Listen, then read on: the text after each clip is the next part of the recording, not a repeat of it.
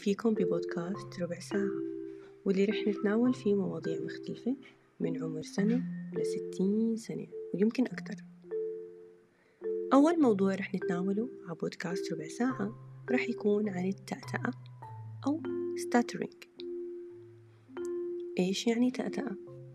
إيش أسبابها؟ مظاهرها وأشكالها ليش التأتأة بتظهر عند أشخاص وأشخاص لأ؟ إيش في في معلومات خاطئة إحنا بنعرفها عن التأتأة؟ متى التأتأة تصبح مشكلة؟ وإيش الحلول اللي ممكن إحنا نساعد فيها الشخص المتأتئ حتى يتجاوز هاي المشكلة؟ أهلا وسهلا فيكم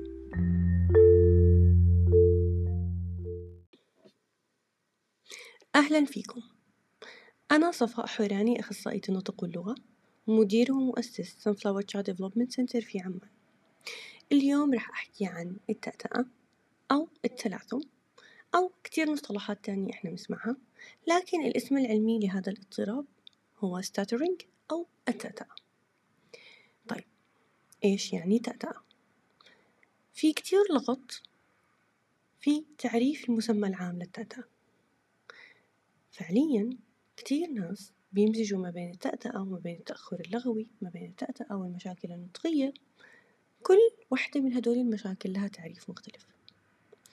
التأتأة هي اضطراب في الطلاقة الكلامية. طيب إيش يعني طلاقة كلامية؟ الطلاقة الكلامية هي عبارة عن تدفق الكلمات والأصوات والمقاطع والكلمات اللي أنا عم بحكيها بسلاسة بدون أي نوع من أنواع التردد أو التوقفات أو التكرار. طريقة ترتيبي هلأ للكلمات وأنا عم بحكي معكم فيها عم بحكيها بطلاقة بدون أي نوع من أنواع التوقفات. عم برتب مجموعة كلمات متتالية وعم بحكيها. هذا معنى أنه أنا كلامي سلس. إذا الطلاقة الكلامية هي مدى سلاسة الكلمات اللي أنا عم بحكيها وعدم الطلاقة الكلامية. إنه في عندي مظاهر معينة بتظهر ما بتخلي هذا الكلام سلس. ورح نحكي كمان شوي عن هاي المظاهر. التأتأة هي فقط هذه المشكلة. هي مشكلة تدفق كلمات بسلاسة. التأتأة ليست مشكلة لغوية. فالطفل اللي بيعاني من تأخر في اللغة أو ما عنده مصطلحات ما بنحكي عنه بيتأتئ أيضا التأتأة ليست مشكلة نطقية. فالشخص المتأتئ غالبا عنده لغة مكتملة وعنده أصوات نطقية تخرج من مخارجها بطريقة سليمة.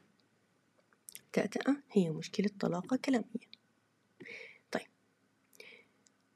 كيف إحنا بنحكي؟ علشان نفهم إيش يعني تأتأة لازم نعرف كيف إحنا بنحكي عشان نحكي لازم ناخد نفس إذا نستخدم الرئتين وبعدين بيطلع هذا الهواء على ما يسمى ال larynx أو بنسميه ال voice box وبعدها بيطلع على أعضاء النطقية وبيخرج الصوت واللغة عادة اللي إحنا رح نحكيها هي عبارة عن أفكارنا الموجودة في أدمغتنا اللي بنستخدمها علشان نرتب الكلمات اللي إحنا بدنا نحكيها. إذا ولا وحدة من هدول الأعضاء المفروض يكون في مشكلة. أول غلط أو خطأ شائع في التعامل مع التأتأة إنه إحنا بنحكي للشخص المتأتئ خد نفس عميق. طيب شو دخل النفس؟ النفس ما في أي مشكلة. ما دام هو كان ما دام هو قادر يقعد ويحكي وقادر يقعد ويمشي ويركض. إذا أنا ما عندي مشكلة بالتنفس. التأتأة ليست مشكلة تنفس أكبر غلط إحنا نتعامل فيه مع المتأتئين لما إحنا نحكي لهم خد نفس عميق. إحنا شتتنا تفكيره على طريقة الكلام وإحنا خليناه يركز بطريقة التنفس. وهذا خطأ جدا شائع. طبعا هناك كتير أنواع للتأتأة اليوم رح أحكي عن أكثر الأنواع انتشارا واللي بشكل خمسة وتسعين بالمية من أنواع التأتأة أو ما يسمى بالتأتأة التطورية. التأتأة التطورية هي تأتأة بتظهر عند الأطفال ما بين عمر سنتين لست سنوات. النوع الثاني من أنواع التأتأة هي تسمى تأتأة عصبية وهي تنتج من الحوادث اللي بتأثر على الجهاز العصبي بصورة عامة ولا تتجاوز نسبتها في العالم كله خمسة بالمية. إذا التأتأة التطورية لازم تطلع عندي في مرحلة الطفولة المبكرة اللي أنا حكيت عنها ما بين عمر سنتين لعمر ست سنوات. خمسة وثلاثين بالمية من الأطفال في كل العالم بنصابوا بهذا النوع من أنواع التأتأة وهي نسبة جدا عالية. وعادة أول ما بتظهر التأتأة يصعب إنه إحنا نفرقها عن التأتأة الطبيعية وهون رح نحكي إنه إحنا كلنا بنتأتأ التأتأة الطبيعية تختلف عن التأتأة غير الطبيعية. ففعليا إحنا جميعا بنتأتأ بنسبة لا تتجاوز عشرة بالمية من مجمل كلامنا. في حال تجاوزت النسبة العشرة بالمية من مجمل الكلام إذا إحنا دخلنا في اضطراب الطلاقة الكلامية أو ما يسمى بالتأتأة. طبيعة أو مظاهر التأتأة اللي إحنا بننتجها كأشخاص طبيعيين أو كلامنا ضمن الطبيعي مختلفة أيضا. فمعظم الأشخاص اللي بيتكلموا بطلاقة طبيعية بيستخدموا ما يسمى بالإدخالات.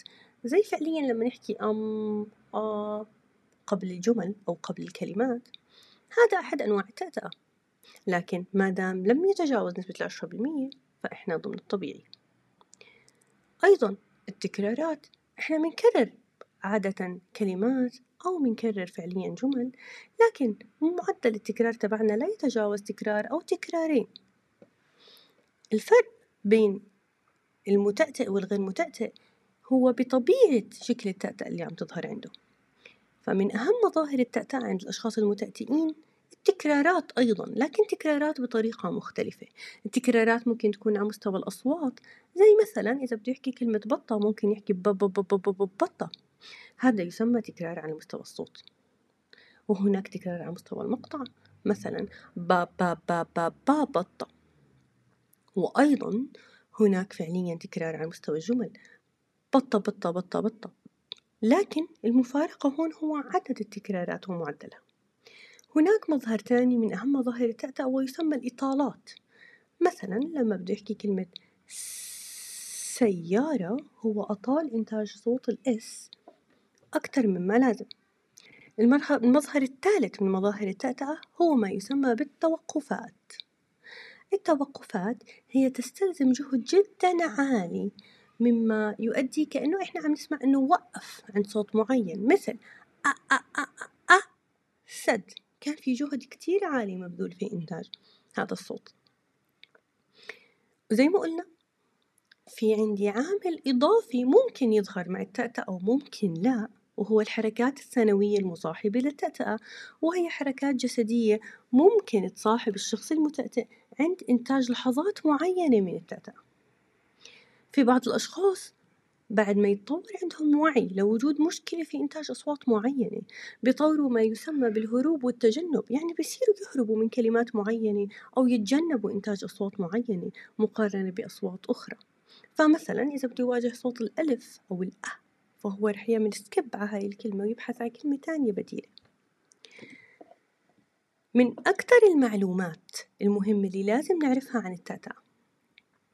مثل ما قلت بالبداية التأتأة متذبذبة وليست ثابتة. التأتأة لا علاقة لها بمستوى الذكاء. للشخص فالأشخاص المتأتئين هم أشخاص طبيعيين. لكن فعليا بيواجهوا فقط مشكلة في طلاقتهم الكلامية. التأتأة ليست مشكلة نفسية. صحيح هي بتظهر بسبب تراجر أو مسبب نفسي صغير يعني طفل كتير تضايق طفل تعرض لموقف خاف منه شوي لكنها ليست مشكلة نفسية في البداية. التأتأة لا علاقة لها بتعدد اللغات ففعليا إذا الطفل يتعلم أكثر من لغة هذا مو مو سبب ممكن يكون للتأتأة. التأتأة ليست ليست دائما ممكن نتحكم فيها. فالطفل مش دائما بيقدر يتحكم بقدرته على إنتاج الكلمة بطريقة صحيحة. لا علاقة لها أبدا بالثقة بالنفس التأتأة لا تظهر في الغناء أو أثناء قراءة القرآن وهاي معلومة جدا كمان مهمة. أكثر اللحظات اللي عادة تظهر فيها التأتأة هي تظهر عند الأشخاص اللي بلحظات الحماس العالي ولحظات العصبية. ممكن أن تظهر التأتأة مع أشخاص معينين أو بمواقف معينة وهي مختلفة من شخص لآخر. متى ممكن نحكي إنه التأتأة هي مشكلة ولازم نتدخل؟ أولا إذا استمرت أكثر من ثلاث أشهر. زي ما قلنا التأتأة ممكن تظهر وممكن تختفي. لكن إنها تستمر أكثر من ثلاث أشهر أو تظهر لفترة قليلة وثم ترجع تطلع وثم تروح وثم ترجع تظهر بأشكال ومظاهر مختلفة. إذا هذا موضوع يستدعي تدخل. إذا صاحبت التأتأة سلوكات سنوية جسدية إذا كان هناك تاريخ عائلي للمشكلة زي ما قلنا خمسين لسبعين بالمية من حالات التأتأة بيكون هناك تاريخ عائلي أو في حدا بالعائلة مصاب بالتأتأة. إذا بلشنا نلاحظ إنه الطفل عم بتهرب من إنتاج كلمات معينة أو من مواقف معينة والأهم من ذلك إذا كان الطفل واعي بوجود مشكلة الوعي هو في هذه المرحلة مشكلة ممكن كتير نحل المشكلة بطريقة غير مباشرة بدون ما نعرض الطفل لأي نوع من أنواع الضغط النفسي طيب هل في شفاء أو علاج تام للتأتأة؟ فعليا أثبتت الدراسات إنه لا شفاء تام من التأتأة لكن فعليا إحنا بنقدر ندرب الطفل أو الشخص المتأتئ سواء كان كبير أو صغير على استراتيجيات طلاقة كلامية تعزز من طلاقته الكلامية. بيعتمد هذا على عدة عوامل. أولهم عمر التدخل إحنا إمتى تدخلنا بالتعامل مع الشخص المتأتئ يعني التعامل مع طفل عمره ثلاث أو أربع سنوات تماما مختلف عن التعامل مع طفل عمره 12 سنة. أيضا بيعتمد على نوع التأتأة ومظاهرها فزي ما قلنا التأتأة تختلف من شخص لآخر فالاستراتيجيات اللي بندرب عليها الأشخاص أيضا هي تختلف من شخص لآخر. وعي الأهل والبيئة أيضا أوكي. طريقة وعي الأهل وتقبلهم لطفلهم بمشكلته بتساعدنا جدا في إيجاد حلول أكثر موائمة مع الطفل. طريقة التعامل مع المشكلة في بداية ظهورها أيضا بتساعدنا إن نوجه المشكلة لحلول أفضل. دايما بنحكي التدخل المبكر والتوجيه الصحيح بحل مشكلة مستقبلية. ما نستنى أبدا. طيب في حال اجتمعت عندي النقاط الأساسية وصار لازم أشوف. حد مختص عند مين لازم أروح.